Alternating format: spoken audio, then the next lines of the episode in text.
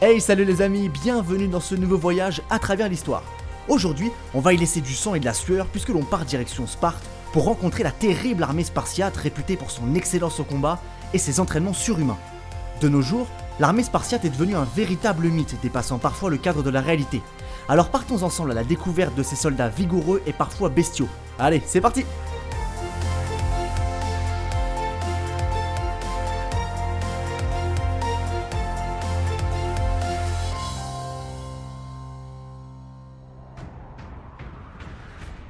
Les Spartiates sont sans doute l'armée la plus célèbre de la Grèce antique et qui, au fil de l'histoire, a conservé tout son mythe. Les Spartiates sont des guerriers hors pair, unis dans un collectif qui ne fait qu'un. Cette ferveur au combat prend racine dans les fondements même de la société dans laquelle l'éducation à la guerre occupe une place centrale. Des faits d'armes, il y en a eu plus d'un. Les Spartiates se sont battus tantôt contre les Perses, tantôt contre les Athéniens dans des affrontements devenus célèbres. Ils ont porté l'art de la guerre à un niveau peu égalé en instaurant une discipline des plus sévères et un sens du sacrifice qui dépasse l'entendement. Mais les soldats spartiates ne seraient rien sans ces leaders exceptionnels et courageux. Ce sont des hommes comme Léonidas qui ont forgé la réputation de la cité grecque. Mais avant tout cela, revenons un peu en arrière. Déjà, parlons un peu de la cité de Sparte. Appartenant à la région grecque du Péloponnèse, Sparte est mentionnée certainement pour la première fois dans l'Iliade d'Homère. Au 7e siècle avant notre ère, la cité devient une puissance dominante dans sa région. Elle le restera pendant plusieurs siècles. Mais quid de son organisation politique, juridique et sociale?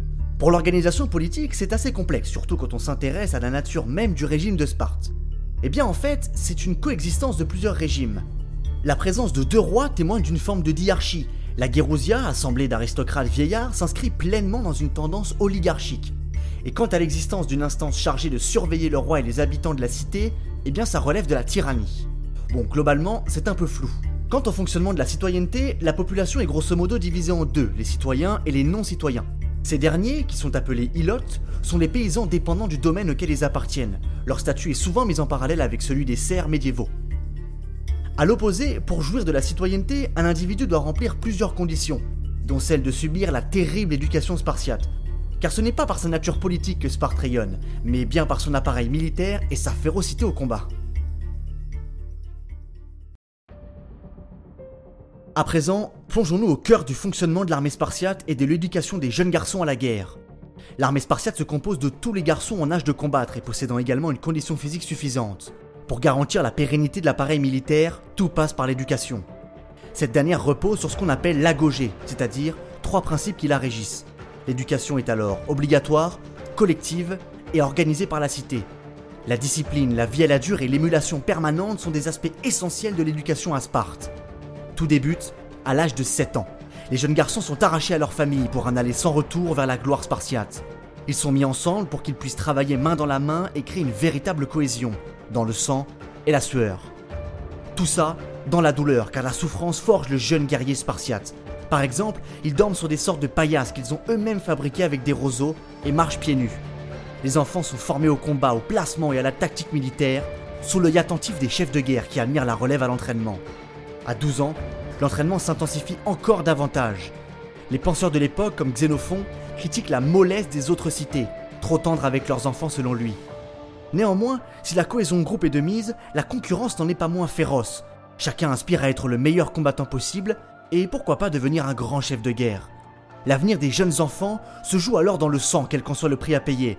Et à 20 ans, l'enfant devenu adulte peut enfin se lancer dans ce pourquoi il s'est entraîné pendant des années d'arrache-pied, la guerre.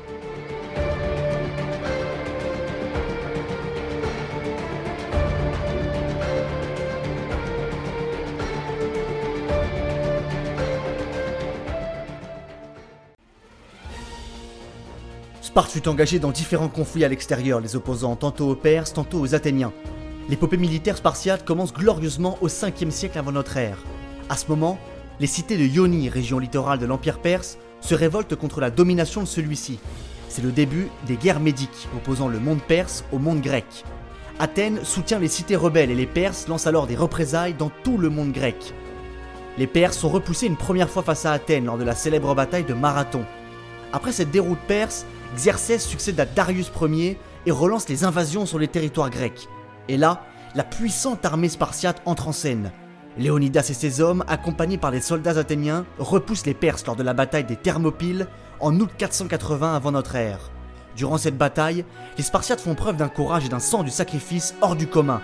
Léonidas, en chef de guerre héroïque et exemplaire, il laisse sa peau.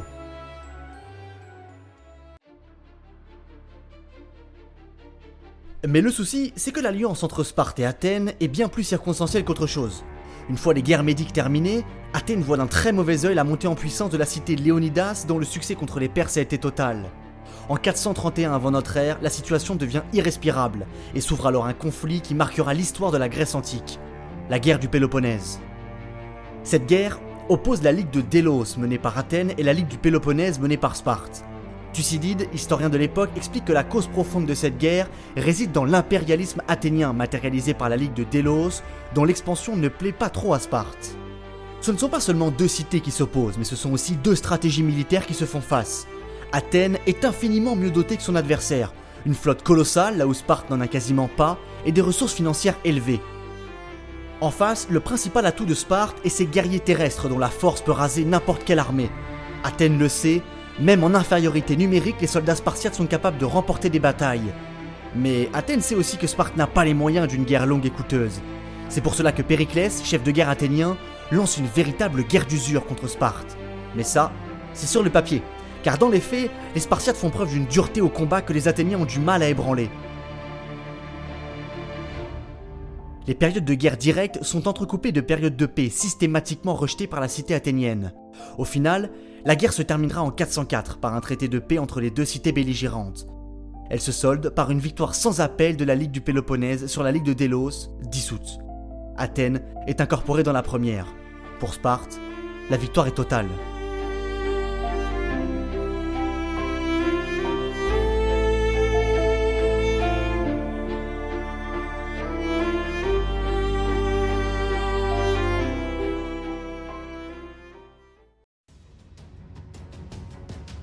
Mais alors, comment se comportaient les Spartiates au combat? La principale source dont nous disposons pour décrire leur tactique militaire est Xénophon, historien de l'époque. Chez les Spartiates, la guerre se faisait toujours dans le respect des divinités grecques. Pour avoir la faveur des dieux, avant de se lancer au combat, les troupes sont précédées par un porteur de feu. La flamme renferme le soutien des dieux essentiel pour mener une guerre. Au sein de l'armée spartiate, il y avait différents types de soldats. D'abord, on trouve les éclaireurs, généralement du peuple des Skirites. On trouvait également des archers, mais c'était rare car les Spartiates éprouvaient un profond mépris pour ces soldats, considérés comme lâches puisqu'ils ne combattaient pas l'ennemi directement au corps à corps. Pour la cavalerie, c'est un peu pareil. Les cavaliers étaient considérés comme faibles physiquement et ne pouvant donc rechercher la gloire. Les soldats spartiates par excellence, ceux qui correspondent aux valeurs de la cité, sont les hoplites. Les hoplites sont une unité d'infanterie lourde utilisée dans plusieurs cités grecques, mais le hoplite spartiate a ses particularités et a connu une évolution fulgurante il faut distinguer le soldat de l'époque dite archaïque, c'est-à-dire jusqu'à la moitié du 5e siècle avant notre ère, de celui de l'époque classique.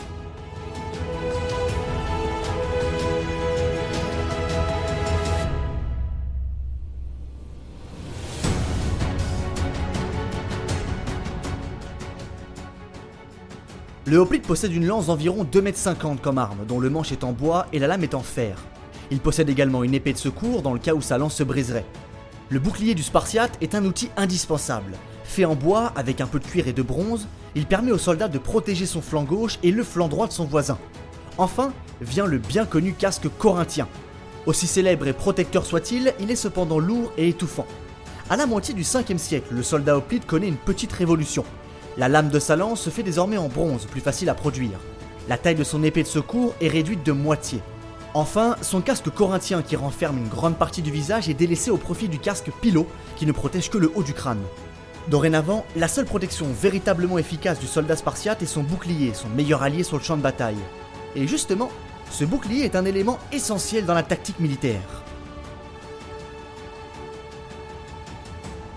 Au combat, les Spartiates suivent une organisation parfaitement ficelée qui ne doit surtout pas être perturbée, sinon c'est la défaite assurée. Avant de commencer la bataille, l'armée se met en ligne. Les hoplites agissent toujours en phalange, c'est-à-dire que chaque soldat, avec son bouclier, protège son flanc gauche et le flanc droit de son voisin. L'hoplite donne des coups de lance par-dessus son épaule visant la poitrine ou l'aine de son ennemi. Dans cette organisation, la discipline doit être de mise, sinon c'est toute l'armée qui se désorganise. La phalange spartiate est un seul homme, pas une addition de soldats. Les Spartiates ont souvent fait preuve d'une ingéniosité bluffante par l'usage des tactiques complexes et improvisées sur le tas. Lors de la bataille des Thermopyles, Léonidas simule une fuite avec ses troupes afin d'attirer les Perses dans un piège.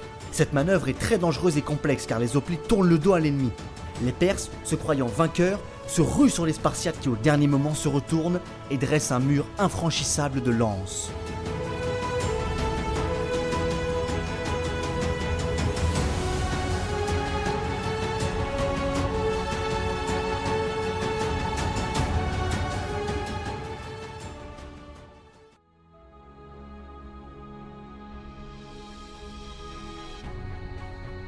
Les Spartiates méritent amplement la réputation dont ils jouissent, celle de guerriers bestiaux et vigoureux. Formés et éduqués dans le sang et la douleur, ils ont marqué la Grèce antique en faisant très souvent peur à leurs adversaires. Néanmoins, cette position dominante va chavirer au 4 siècle avant notre ère. En 371, lors de la bataille de Leuctre contre les Thébains, Sparte laisse un tiers de ses hommes sur le champ de bataille et encaisse une lourde défaite. Malgré cela, les Spartiates ne perdent rien de leur détermination et de leur férocité. Et ils seront bien présents moins d'un siècle plus tard quand il faudra tenir tête aux Macédoniens menés par le très célèbre Alexandre le Grand. Mais ça, c'est une autre histoire.